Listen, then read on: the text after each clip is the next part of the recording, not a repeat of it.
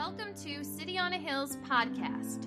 This week's podcast can be downloaded on iTunes or our media library at c c c n y dot com. To get that golden trophy, which has eluded people such as, I, I didn't do a little research, Alfred Hitchcock never won one. George Lucas never won one, right? Tom Cruise, thank God, he never won one, okay? How about Leonardo DiCaprio? Will that end tonight? I hope that ends, right, for Revenant. Yeah, I thought it was a great movie. I know some of you in the room I've talked to, you didn't. I did, personally. Any guy that eats like a real buffalo heart, takes a chunk out of it, and really throws up, right, in the making of, you deserve an Oscar, right? But this can cement somebody's legacy, and what will happen when people, and will somebody win tonight and, and be like Halle Berry, where she just wept? And everyone was moved by that. Or do you remember Roberto Benigni, Life is Beautiful, and he, he ran around like a madman? Or will somebody be like a Marlon Brando in their shining moment in the sun? Do you remember what he did in seventy-three? He sent a Native American to speak for him. I mean, he was, I, I guess that's good, I guess, completely out of his mind. You read everything about him, but w- how will they act? And then, you know what, there's no telling who's going to win, but I can say this to us, to you, as you watch tonight. Now, more of you are going to watch since I brought this up. I know how that works. But if you win, I mean, t- in Tinseltown, the problem is some people will be one-hit wonders, right? They're going to hold up that Oscar. Maybe tonight, maybe it happens, and then you never hear about them ever again. They fade off into the sunset. The light, it's it's behind them. It's it's over. How many of you can say Cuba Gooding Junior, right? How many of you remember that name? Remember the movie, Jerry Maguire? Jerry, show me the money! Remember that movie, right? After that, he does like Snow Dogs. Snow Dogs is like a staple in, in like the Walmart bargain bin. Like you go there, like that's the kind of movie, like we don't really hear of him. I think he's a great actor, but you don't really hear of him anymore. And so it happens time and time again.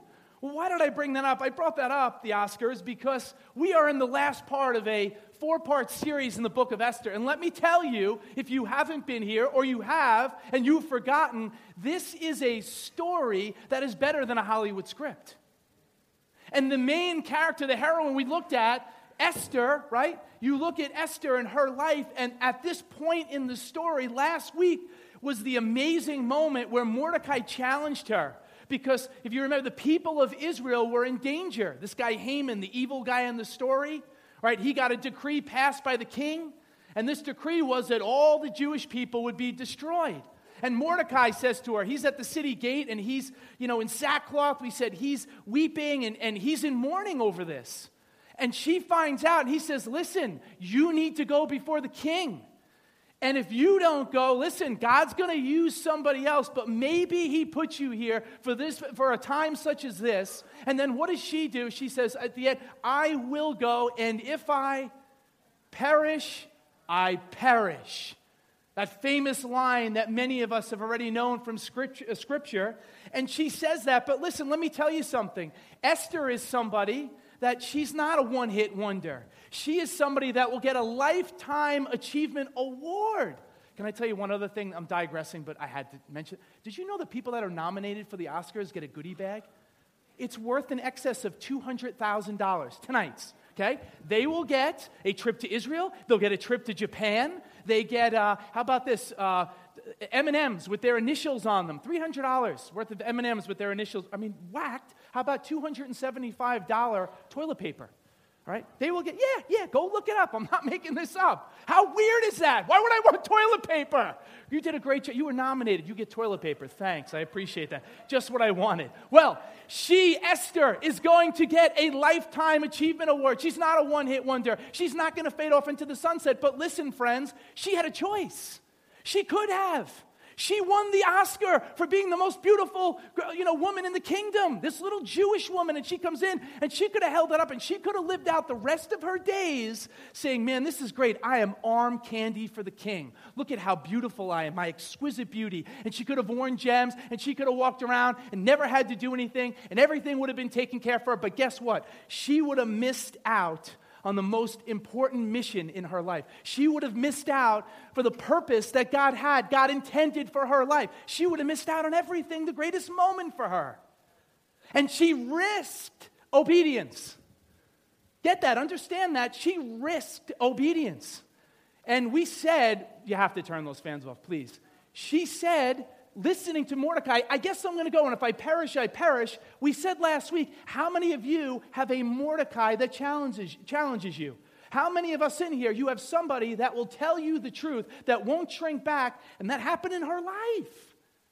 How about our lives? So she risks, and you know what she does? She dies to self. Doctor Martin Luther King put it this way. I always forget this one's out. Soon, that one will be fixed. Two weeks, it'll be fixed. If a man hasn't discovered something that he will die for, he isn't fit to live.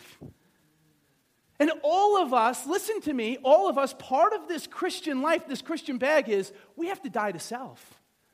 And sometimes we have to die to some of those dreams or things that, you know what, God hasn't intended, God hasn't planned for our lives. But here is a woman that says, I will die to self. We live in a world, we live in an age, we live in a culture where society tells us, just fulfill all of your appetites and all of your desires. Do not deny yourself anything. If you want it, get it. You want to buy it, buy it. And here is a woman in a story that says, I will sacrifice everything. And here's, let me tell you, this is the crux of the message right now. Get this. This is, you know, Pastor Linda was very influential in helping me this week. No idea still why the woman has not written a book, okay? Very, inf- I'm, I'm being serious. On this topic that I'm going to talk about today, she is a master.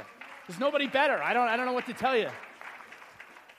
I looked at a book, and it really caught my attention some years ago, and I, I pulled it out again by John Ortberg, and it's, it's about the shadow mission that we all have. And you may go, well, what the heck is that? It's a Carl Jung term. How many of you know the, the psychologist Carl Jung? Secular psychologist. Was not a Christian. His father was a minister, but he is not a Christian. And he talked about that we all have a shadow side, a shadow mission in life. So I want to give credit where credit's due. She was very influential and knows a heck of a lot more about the topic than I do. And John Ortberg. And, and what she told me was a heck of a lot better than what was written in Ortberg's book, which is why I'm, I'm saying that. She's going to get mad at me later. But hey, it's true. I don't know. Speak the truth here. So what is this shadow mission? I'm going to use, here's a definition. This was the best part of Ortberg's book. I'm going to put it up for you. You'll have this this week in your small groups if you want to use it. When will I learn? At some point, right? At some point I'll learn. You and I were created to have a mission in life. I think everybody knows that. We were made to make a difference. But if we do not pursue the mission for which God designed and gifted us, we will find a substitute. That goes for everyone in here. It's not so everyone. We cannot live in the absence of purpose.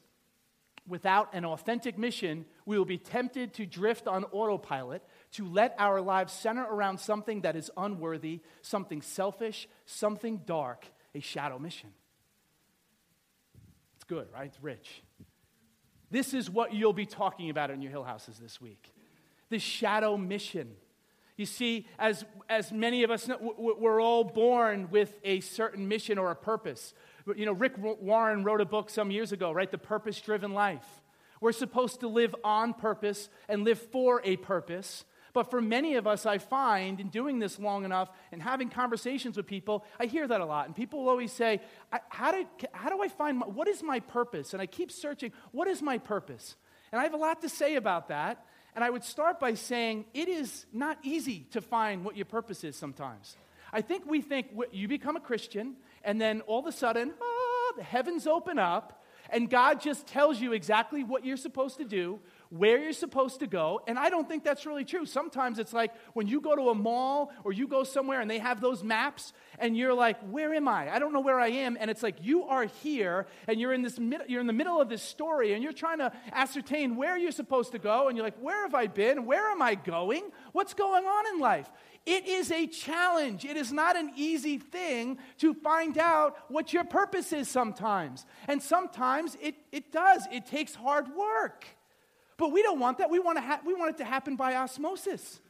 Or just tell me. Tell me what it's supposed to be. Well, how do you find your purpose? A couple of ways we can, right? One is we look, we look up to God and we, we look inside. What is God speaking to our hearts? What is God saying to us? Then we have to under what what what what are we passionate about? John Eldredge, you know, he says it so well. He says, "Find what makes you come fully alive and go do that." What makes us? What makes you come fully alive? Find out what that is and go do it. What are those things that you're passionate about? and then bring the kingdom into it. Bring God into it. It's not, we don't compartmentalize. Well, this is church, and this is something else outside of church that I'm passionate about. No, no, no. We don't compartmentalize. We bring God into every single sphere of our lives.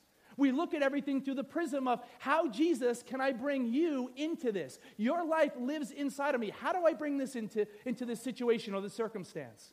And next, I would say, you don't find your purpose out of the context of community. You don't find it. Other people tell you. Listen, almost whatever it was, fifteen years ago, when, when Pastor Linda said to me, you're going to speak one, speak in church. I would speak in prayer meetings. Then it was like, you're going to deliver a sermon. I'm like, deliver a, that's what you do. I'm not delivering a sermon.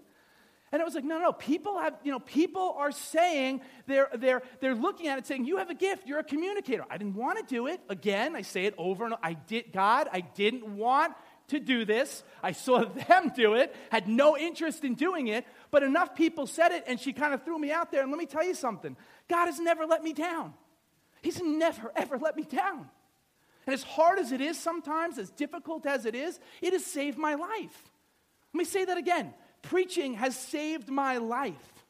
At times it is, it is, you know, it, it's been so difficult, and I, I've expressed that, but in a sense, and that may sound weird, counterintuitive, but it saved my life because this is what I'm supposed to do. I'm supposed to preach the good news. I'm supposed to be a communicator. Again, I didn't ask for it, but this is what I'm supposed to do, and it saved my life because it causes me, listen, there are times I don't want to be so focused and get into, it makes me get into the Word. It makes me seek His face, and that's honest.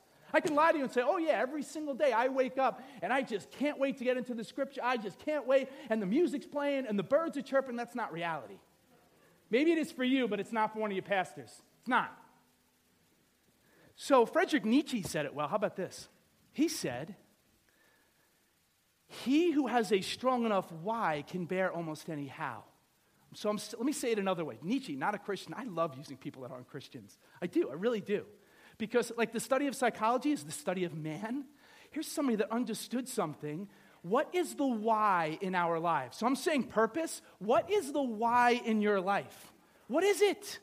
Everywhere I look, I see infomercials. I see, every, you know, there are ads everywhere. There are books everywhere. Go to your local bookstore and it's how-to books. How many of you know what I'm talking about? How to be happy, right?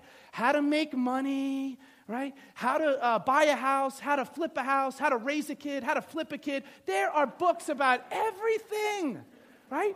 But it's the why question. Why were we created? When we get the why and we understand what God has in store for us and the purpose He has, the why of our existence, we can get through any how. It doesn't matter what situation you're put in. I know my why. I know my why personally. This is what I'm supposed to do. I can get through any how. It doesn't mean it's going to be easy. That's not Christianity, but I can get through situations because I know what my why is.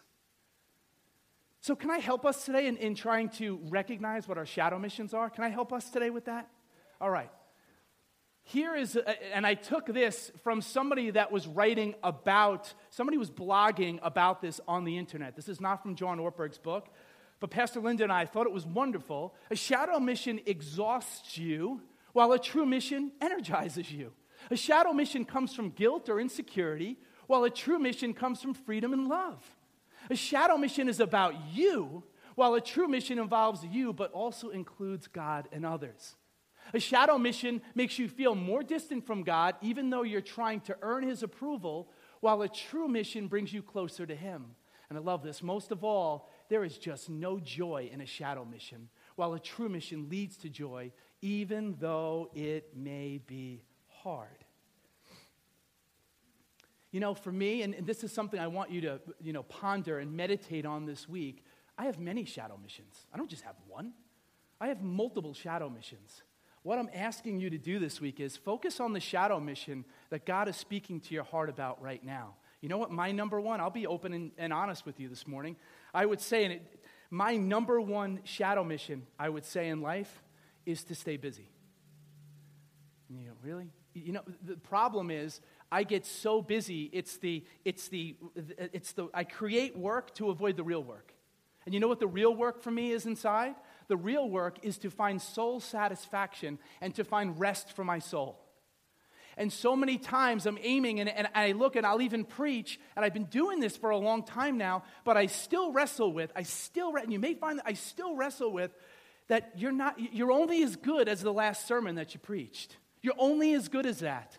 I still wrestle with as a preacher, and I know it cerebrally, I know it cognitively, I know it theologically, but to live out what I really know, that I'm really loved and accepted. And everything that he's done, he's done it already, it's finished. I still wrestle with that. I still wrestle with my identity. I still wrestle with people approval. I still wrestle with that as a teacher at school, and I still wrestle with it here. It's real. I still wrestle with it.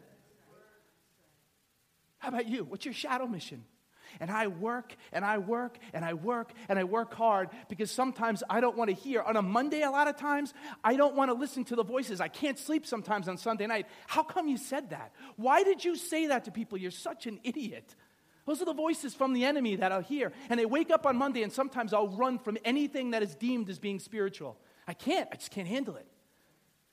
Because my identity sometimes, I lose focus on whose I am and who I am. I lose focus on what God has created me for, and I don't have to try to do anything. I don't have to get approval from you. I know I am already accepted in Him, and I can rest, and the real work is counterintuitive. I don't have to do anything, right? But it's so hard again. You know, we were watching, Megan and I were watching last night. If you, catch this if you can. There was a special on Jaws, right? The making of the movie Jaws. Dun-dun, dun-dun. Then, and it was this, it was, oh, and that, we, again, we live for stuff like that. I don't want to watch regular T V. I want, like, documentaries like that. Love that kind of stuff. And there we are, we're watching it, and Steve, I never knew any of this, and you probably didn't know this either. This is Spielberg's, like, first big movie.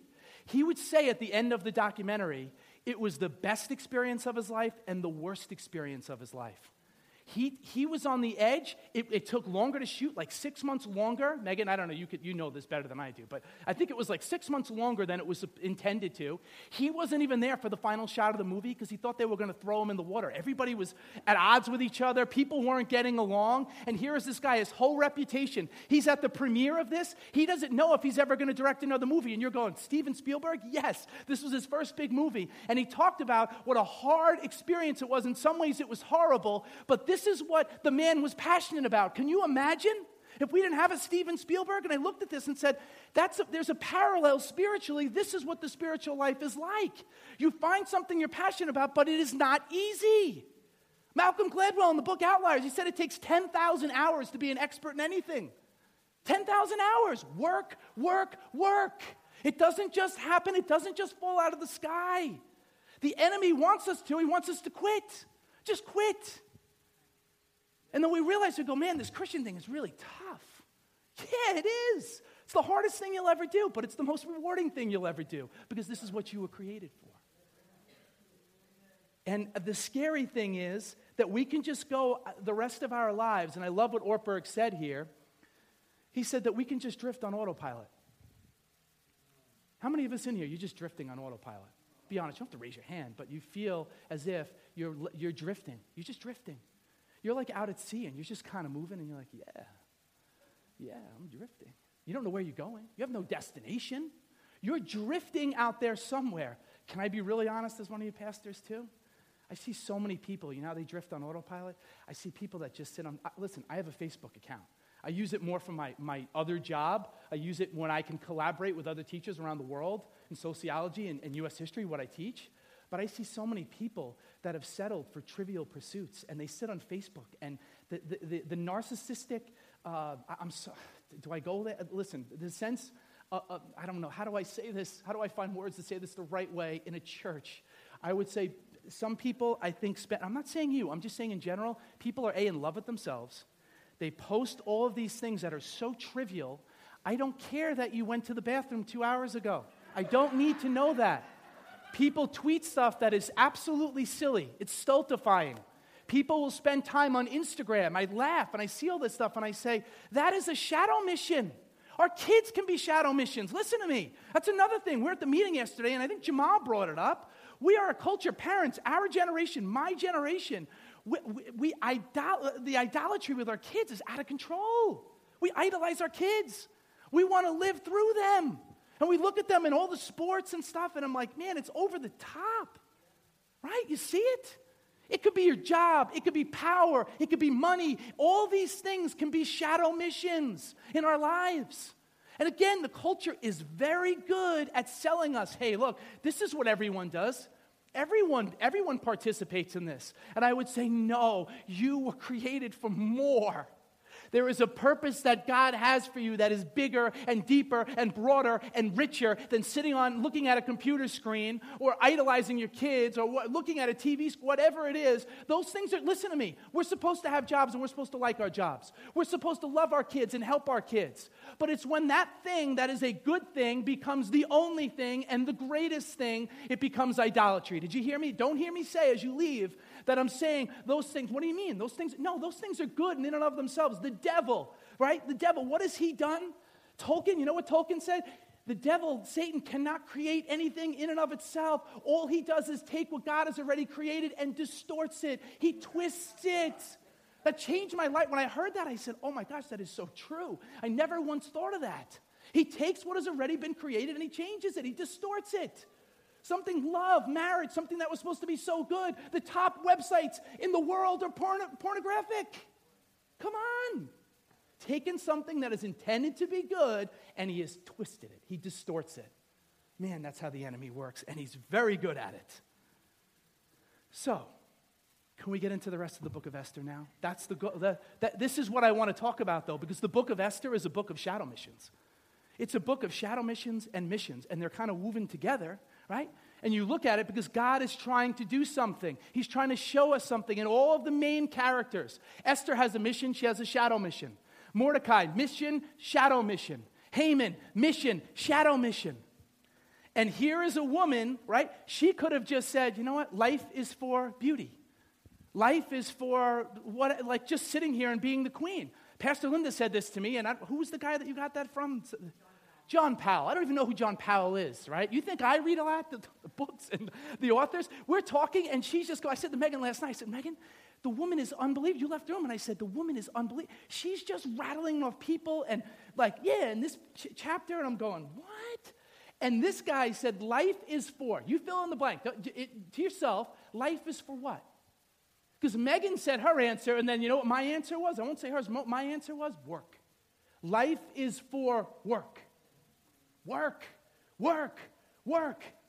You see, even if you're not conscious of it, we all have we all have a mission and a shadow mission. Even if you're not aware of it, you have it. There is a shadow mission. That does it, what that means is, I should say, is that we have to find out what it is and go after it and find out what the real mission is that God has for us. Every single one of us, listen, please, every single person in here has value in the eyes of God. You have value. I don't care what your job is. I don't care what society says. I don't care if you clean bathrooms. I don't care if you work in a doctor's office. I don't care if you're a lawyer, a teacher. I don't care if you're a stay-at-home mom. You have value in the eyes of God. You do. And here is Esther. She could have taken the safe route. She could have had a life that was just built on ease, right? Comfort, security. That could have been her life. You know, no one goes to see a movie that's the title is Mission Not So Difficult, right? You go see Mission Impossible. If I have Tom Cruise in a movie, it's Mission Not So Difficult. How many of you are going to buy tickets for that? I'm not buying a ticket for that. I want to see a tough mission. I want to, well, I can't tell you what I, the character. I'm not a Tom Cruise fan. Maybe you are, but... You know what I mean? Like, life is supposed to be hard. We're on a mission, and it's difficult. It's not going to be easy. But let's roll up our sleeves and do it together. In the context of community, we can do it. We can find it. All right, without any further ado, let's get into, here's the text. I'm going to jump around a little bit. I'm finishing the story today. I'm going to give you the highlights from the rest of the book of Esther. And we're starting in chapter five. If you remember last week, again, where did we say, right? It, Esther says, if I perish, I perish. All right, so moving on to the next chapter. So it was when the king saw Queen Esther standing in the court, she found favor in his sight. Remember, she hasn't seen him for thirty days. She could have been executed right then and there. The king had the right to do that. She doesn't know what's going to happen. Found favor in his sight, and the king held out to Esther the golden scepter that was in his hand. Then Esther went near and touched the top of the scepter. And the king said to her, what do you wish, Queen Esther? What is your request? It shall be given to you up to half the kingdom. All right, What does this mean? All right, he's not literally saying, Esther, I love you so much. I am literally going to give you half of my kingdom. If she had said, you know what, I want half of the kingdom that you have. Give me half of it. She, he would have been like, she would have been done. You're done. Next. You would have gotten rid of her. You know what this is kind of like? The way this is kind of like when somebody's, you're on the couch with your spouse maybe and the T V's on. This is like maybe the husband saying, here, you can have the remote control tonight. Here, what do you want? Tell me what you want, all right? Within reason, like I did last night. What was I watching last night? I fell asleep. Fuller House. Why did they make another full house? Really? It was full. I was full enough from Full House. I don't need to be any fuller watching that show again. Some of you like have no idea. It was a show from the nineteen eighties. It was terrible. I don't know whose idea it was to bring it back. However, that's what I'm watching. So as a good husband, I said, here, honey, what would you like to watch tonight? I wanted to watch this other documentary. I wouldn't have probably stayed awake for it. So I said, you watch what you want. Well, that's in essence what's going on here. That's what he's basically saying. And Esther knows that she can't revoke and the king can't revoke the unalterable law of the Medes and the Persians. Remember, the decree that was issued by the king was what? That Haman said, uh, there's a group of people. He doesn't do his due diligence. There's a group of people and I want to, you know, I want them destroyed and they don't they don't pay homage to you. He's talking about the Jewish people. But here in this here in this story, she knows that and she understands it. And what I love about her is how she grows as a character, because we are supposed to grow as Christians. And you watch and how she understands, and she's kind of political, and she understands how to play this king. She's no longer this young, innocent, demure little girl that doesn't understand anything. No, she's been thrust into this arena, wasn't really prepared for it, but she's learning. It's baptism by fire. And now she's here, and then in the next verse, look what it says. So Esther answered, if it pleases the king, let the king and Haman come today to the banquet I have prepared for him. This is a king, if you remember, he has never turned down a party in his life, right? This guy is a party, he loves, any, any, there's a party, he wants to be there. You remember at the beginning of the book, there was a six-month party, six-month party. That's who this king is. But here she is. She is very strategic, and she's saying, right, she understands. Listen, she understands what her real mission is, and she says to the king, hey, look, I want to have a banquet. I want you and Haman. Haman, again, is the C O O. He's the chief operating officer. He's the number two man in charge. I want both of you to come to a meeting, to a banquet. And then moving down to verse six through eight, at the banquet of wine, the king said, some translations, he's drinking. He's, he's drinking heavily. All right, that, again, that's what he does. So the king is drinking. He says to Esther, what is your petition? It shall be granted to you. What is your request? Up to half the kingdom. He's not really that original. He kind of just says the same things over and over again. It shall be done. Then Esther answered and said, my petition and request is this. If I have found favor in the sight of the king, and if it pleases the king to grant my petition and fulfill my request, then let the king and Haman come to the banquet, which I will prepare for them, and tomorrow I will do as the king has said. Oh my gosh. You look at this woman, you look what she's doing. She's, in essence, getting a yes before she even asks. Because now she has, right, she has the king on the edge of his seat. What do you, what do you, what do you want? What do you want? Like, I, what, come on, tell me, tell me. What is it? Tell me. She's going to get it, and she knows, so she's strategically doing this, and she knows what's going to happen here. Now, move forward to verse nine. Look what happens. So Haman went out that day. He's joyful. He is a happy boy, right? Remember, Haman is going to destroy, not just Mordecai. He's going to destroy all the Jews. So Haman went out that day joyful and with a glad heart. But when Haman saw Mordecai in the king's gate, and that he did not stand or tremble before him, he was filled with indignation against Mordecai. Remember the beef we talked about last week? These guys don't like each other, right? He's an Agagite, right, an Israelite. They don't like each other. So the fact that here he is again, Mordecai is not bowing down, this in, he's incensed. He's enraged. And he's like, I have to do something because I'm seeing this guy, this Jew, that refuses to bow down to me. Then at ten eleven, right, he's going to go home. Nevertheless, Haman restrained himself. Must have been very hard for him. Restrained himself and went home, and he sent and called for his friends and his wife Zeresh. Then Haman told them of his great riches. Who is this guy, right? Tells them of his great riches. Like, we don't know how wealthy you are, okay? Tells them of his great riches, the multitude of his children, everything in which the king had promoted him, and how he had advanced him above the officials and servants of the king. So he's in love with himself. He's telling everybody, this is who I am, right? He's full of pride. And this is, you have to understand, this book is trying to tell us too. Remember, there's no mention of God in the whole book. But this book is trying to show us the law of inversion. And those that think they're the greatest, those that think they're on top, right? They're going to be on the bottom. The least are going to be the greatest. The proud will be humbled. That's what this book is trying to say. And it's so clear. And that's why when you see this passage and you, and you read those words, you're like, man, this is God has a plan and he knows what he's doing. Now, moving on from there in thirteen and fourteen, yet all this avails me nothing so long as I see Mordecai the Jew sitting at the king's gate. Then his wife Zeresh and all his friends said to him, let a gallows be made, fifty cubits high, and in the morning suggest to the king that Mordecai be hanged on it, then go merrily with the king to the banquet. Go merrily with the king to the banquet. Do you like that, right? You know, now, let me stop here for a second. The gallows that would be built here, fifty cubits high, would be seventy-five feet high. seventy-five feet high. They would impale people. That's how they did this. So I showed you, and actually, this is interesting, not, not surprising. The word gallows in Hebrew is actually where we get our English word tree from. So they would actually, literally, you're hanging somebody from a tree. You get impaled, and then they hang you on the top.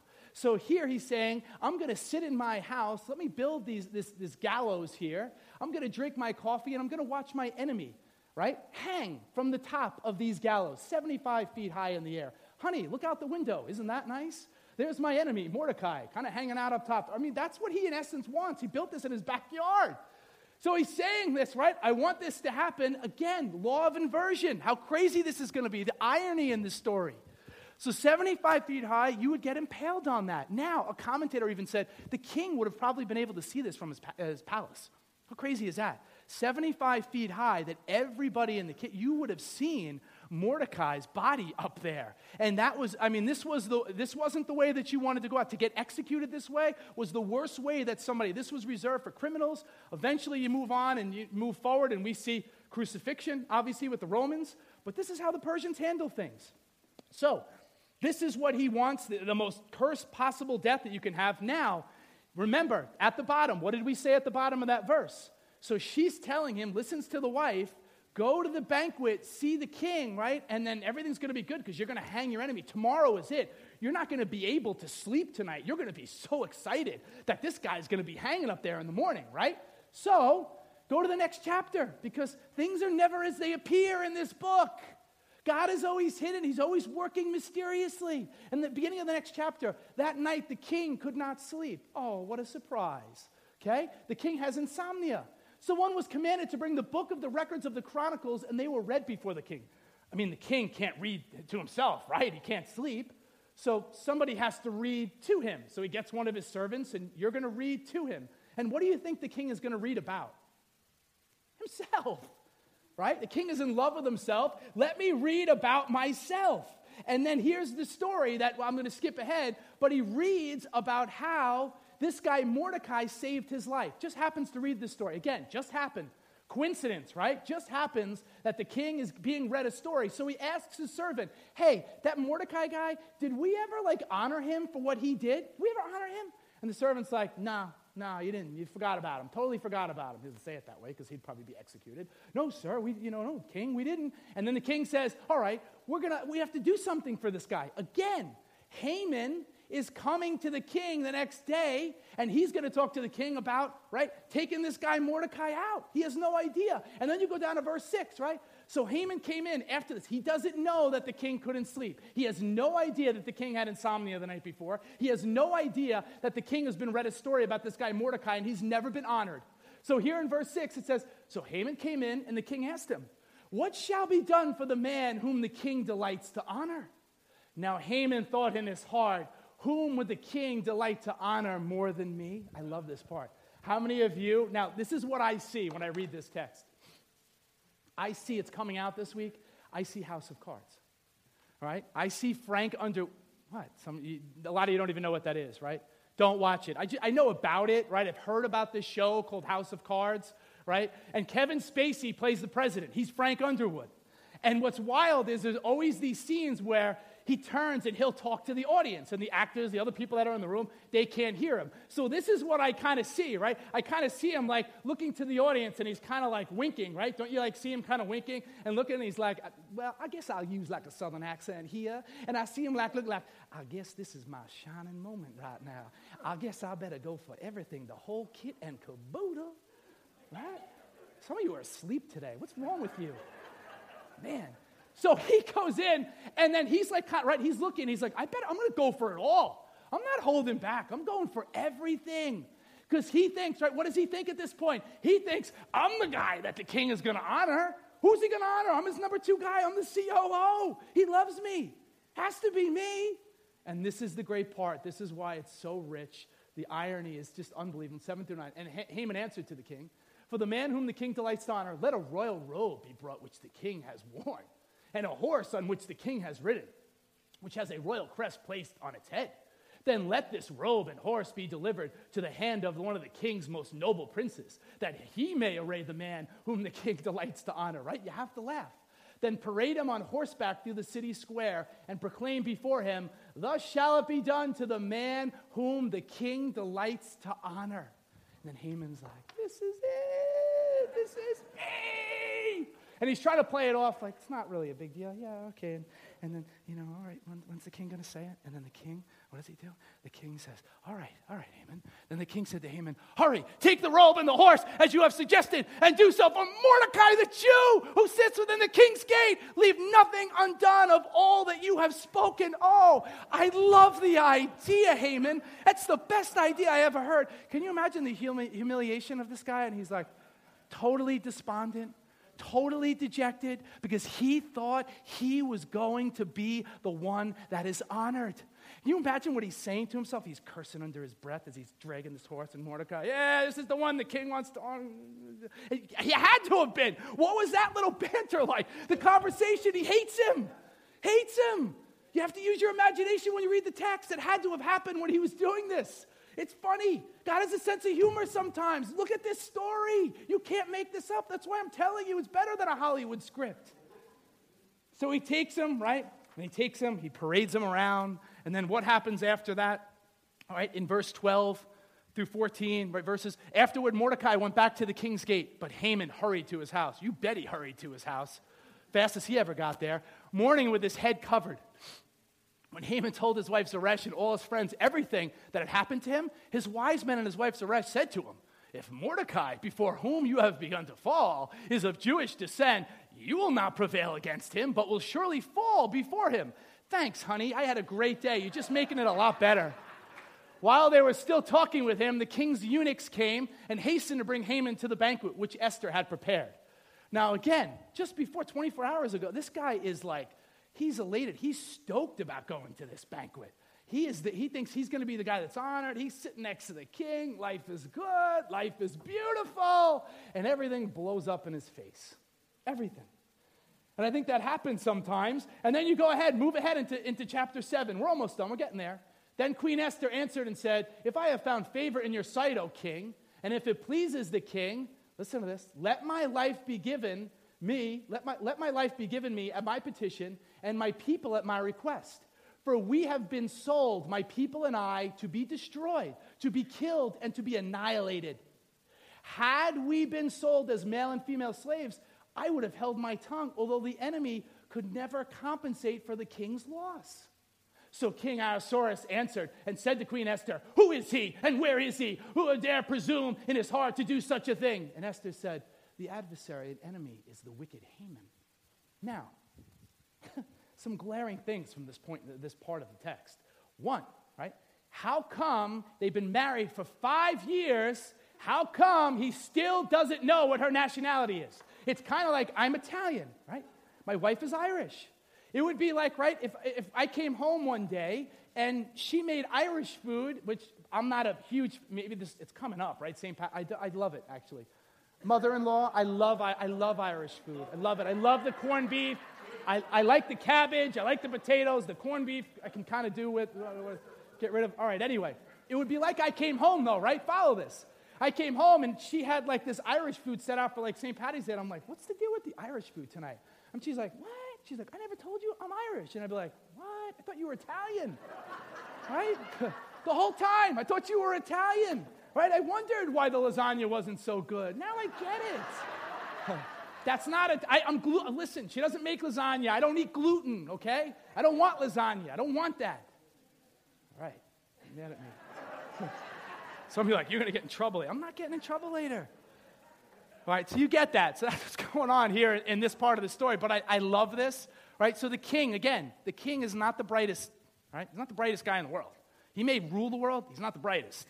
Because now he's so upset. Who is this? Who has done this? And she's like, none other than Haman. And you can hear the music in the background, like, da-da, right? And he's like, eyes like pop out. And he's like shocked, right, as they pan in on him, and he starts to sweat. Beads of sweat are coming down his forehead, right? It's the Oscars ten. I'm playing everything up today. Have to. All right? And then you move on here, seven, eight. Then the king arose in his wrath from the banquet of wine. He's probably inebriated at this point and went into the palace garden. But Haman stood before Queen Esther. This is, I love this part. Pleading for his life, for he saw that evil was determined against him by the king. When the king refer- returned from the palace garden to the place of the banquet of wine, Haman had fallen across the couch where Esther was. No, you didn't, Haman. You didn't just do that. Then the king said, will he also assault the queen while I am in the house? Oh, this is so rich. Okay. In that culture, when the king left the palace and he goes into the garden, he's storming around. First of all, he's not mad at himself because he's the king. Who can I blame? Haman. This is all Haman's fault. It's really his fault, but let's blame it on Haman. Who can be, you know, who can be the goat? I'm going to take it out on him. Now, Haman knew when the king left somewhere, did you know in this culture, you were not allowed to be within seven feet of a woman that was part of the harem or the queen? Not allowed to be within seven feet. All right, yes, hey, how are you? Because it would take your life. You're not allowed to be within seven feet when the king is gone. So here is this guy, Haman. He is violating cultural laws. He is, everybody in that culture knows, he is so desperate for him to take his body and throw it on the couch. When they ate in this culture, they'd recline on couches. So I picture this guy, and he's like, he's like, please, please, I'll do anything. And can you see her face? You have to see Esther's face. This is the best part of the story, because everything now has come full circle. He's, he's tried to destroy the Jewish people, and she took a risk, and she said, I will go before the king, and if I perish, I perish. And now she has that look on her face, because she was the Barbie doll, but now she's the warrior. Now she's the brave heart. Yeah, this is good. That's why when the king comes in and look, oh, here's the next part. I love teaching this stuff. Now Harbona, look, you got to laugh at this too. One of the eunuchs said to the king, look, the gallows, fifty cubits high, which Haman made for Mordecai, who spoke good on the king's behalf, is standing at the house of Haman. Then the king said, hang him on it. This guy, these these guys, these eunuchs can't stand Haman. So they're looking right away. Yeah, right over, yeah, yeah, boss, right over there. Look, there's a gallows being built. Take him out. It's, and it's like Haman, you're like, really? Really? After all I've done? We don't know what he's done for them, but I just thought that was kind of funny. So here you go. And then that's what's amazing. The gallows that Haman built for Mordecai are where he will meet his end. Right there. Oh, friends, it's the law of inversion. Do not be mistaken. The law of inversion is really true. And then you move forward only a couple more verses in eight two. So the king took off his signet ring, because there's still a problem. Understand this. There's still a problem. There's the unalterable law of the Medes and Persians. And the law was, right, that all of the Jews are going to be destroyed. He can't take that away. That's a, so he's got a, he's in a predicament here. He's got a huge problem. So the king takes off his signet ring, which he had taken from Haman, and gave it to Mordecai. So Mordecai now, so not only will he be executed, right, where he put up these gallows, but now Mordecai, his enemy, his, the person he hates, is going to take his position. And Esther appointed Mordecai over the house of Haman. Really? Really, Hollywood? Good luck. Reads like fiction. This is real, friends. This story really happened. This is not some fairy tale. This is not some fable. I gave you on the first part of the series, I gave you real history. This story, you, one day you'll meet, you'll meet Esther. You'll get to see her. Esther, come on, give it to me. Do it. Come on, come on, give it to me. If I perish, I perish. Come on, how did you say it? What did it look like? Come on, Mordecai, what was that? Well, we're going to meet these people. You don't. Listen. By these letters, the king permitted. Now, the king, what does the king do? The king has to make a new, there has to be a new decree, a new law. So Mordecai is smart. So Mordecai says, I got a great idea. Can't alter that law, but we can make a new law. And the new law is going to say that all of the Jews within the Persian Empire can defend themselves. Great, right? Okay. By these letters, the king permitted the Jews who were in every city to gather together and to protect their lives, to destroy, kill, and annihilate all the forces of any people or province that would assault them. You know what people were doing? Look, And the last part, you know what people are doing? They wanted to become, I'm Jewish, I'm Jewish, I'm, I've been a Jew the whole time, right? They put their knives, I'm, yeah, I'm really Jewish. Because people were afraid. True, right? And then the last part, and Mordecai wrote these things and sent letters to all the Jews, near and far, who were in all the provinces of King Ahasuerus, to establish among them that they should celebrate yearly the fourteenth and fifteenth days of the month of Adar, as the days on which the Jews had rest from their enemies, as the month which was turned from sorrow to joy for them, and from mourning to a holiday, that they should make them th- those days of feasting and joy, of sending presents to one another and gifts to the poor. And did you know what? For all the Jewish people in the world, they will be celebrating that in two weeks. Purim will be celebrated in two weeks, where they look at this story and they read it. Remember last week, right, with the shaking of the of, of the rattles? That will happen in two weeks. I have never been in a synagogue. I've never been invited. I may have to get in one somehow. I have no idea, but I'd love to be in a synagogue where the story is read like that. And they read it. They read the whole story. The whole story. And people say they do it in the morning, and then they do it at night. They come back at night, and they do the same thing. Right? Isn't that awesome? How many of you would want to do that? Just lie, right? Come on, just lie. Make it like, make, yeah, yeah. So this is Purim. This is the Feast of Purim. Now, again, let's tie all this up. I'm done at the end. When you look at this, it's so interesting again. Let's go back to what really the crux of the message was. In the beginning, we talked about, I'm going to read this. I took some of this from a, a commentator, and I, this is fascinating. It says, how is it that of all the women in the empire, a Jewish girl named Esther becomes queen? How is it that of all the people in the empire, Mordecai should be the one to save the king from an assassination plot, right? How is it that the king should have insomnia on the very night that Haman had built the gallows for Mordecai? Of all the stories in the world, the one that is read to him was the story of Mordecai saving his life.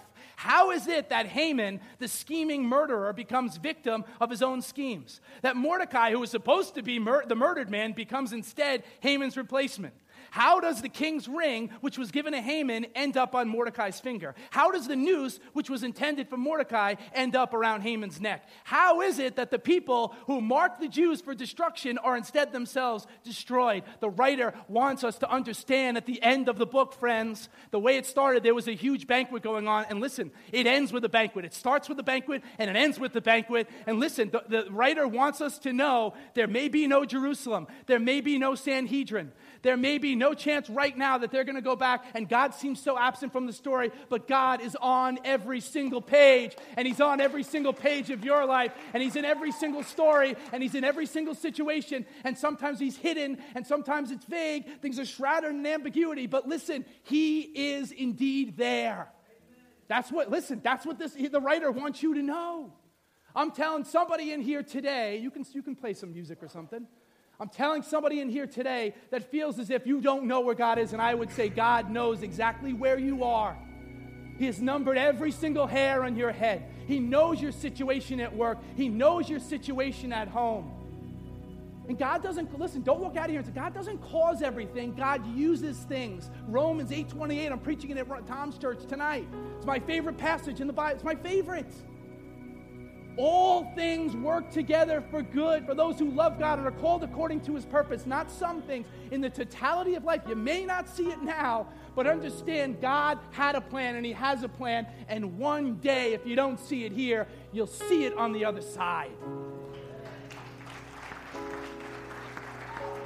And in conclusion, we come to the table. It's Lent, friends. It's Lent.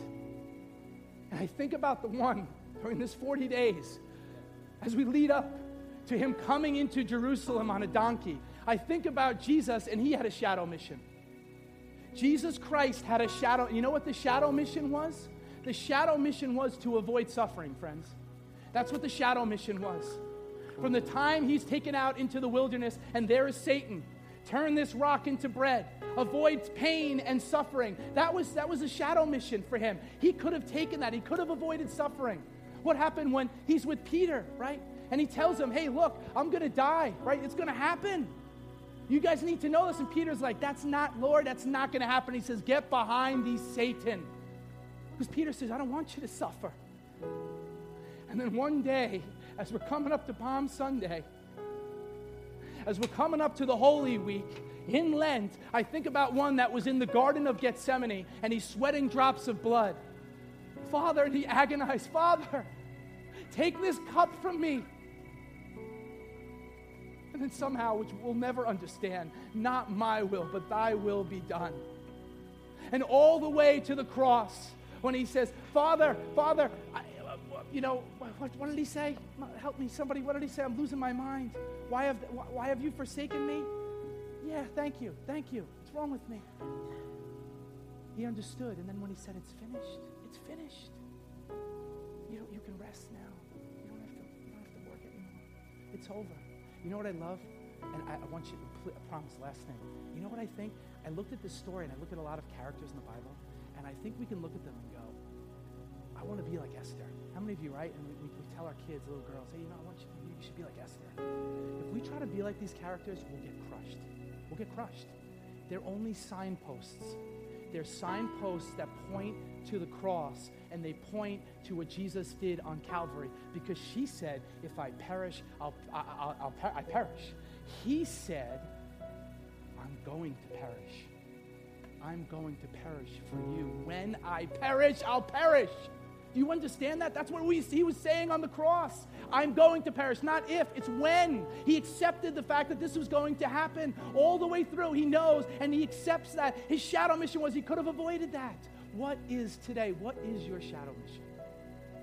What is God saying to you? What is your purpose? You have to find that. Find that in the context of community. When you're in your small groups this week, be talking about that stuff. But understand something.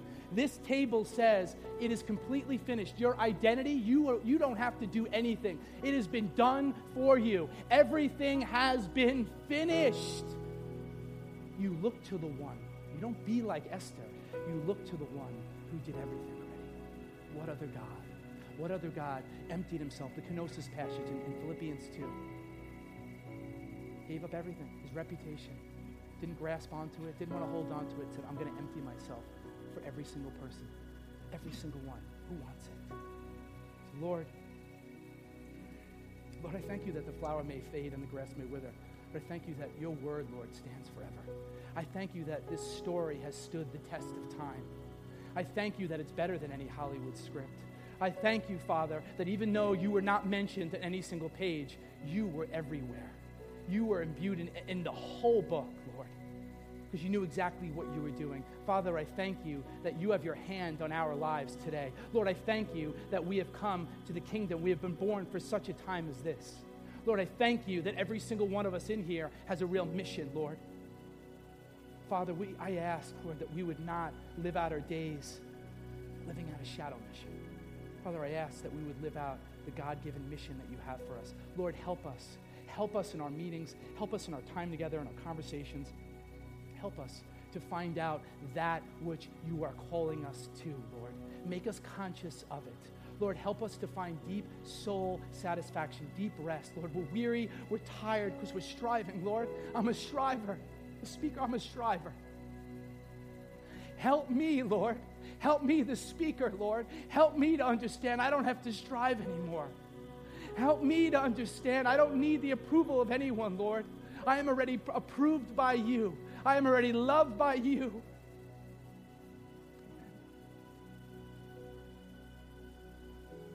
You know, my mom said it to me last night, too. She said, think of like your kids.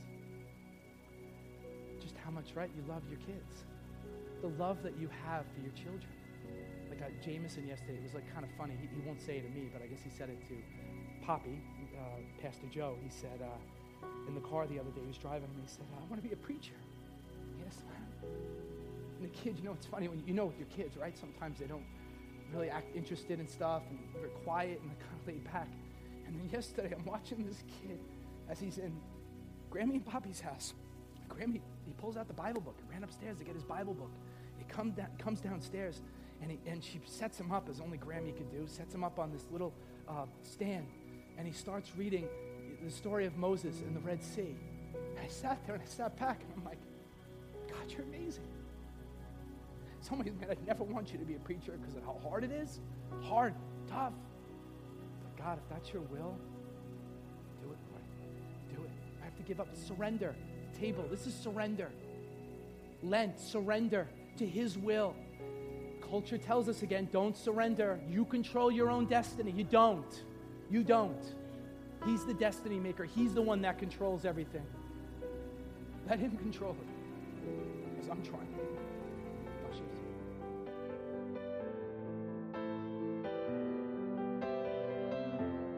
to do. Thanks for listening to City on a Hill's podcast. For more resources, visit us at c h c c n y dot com.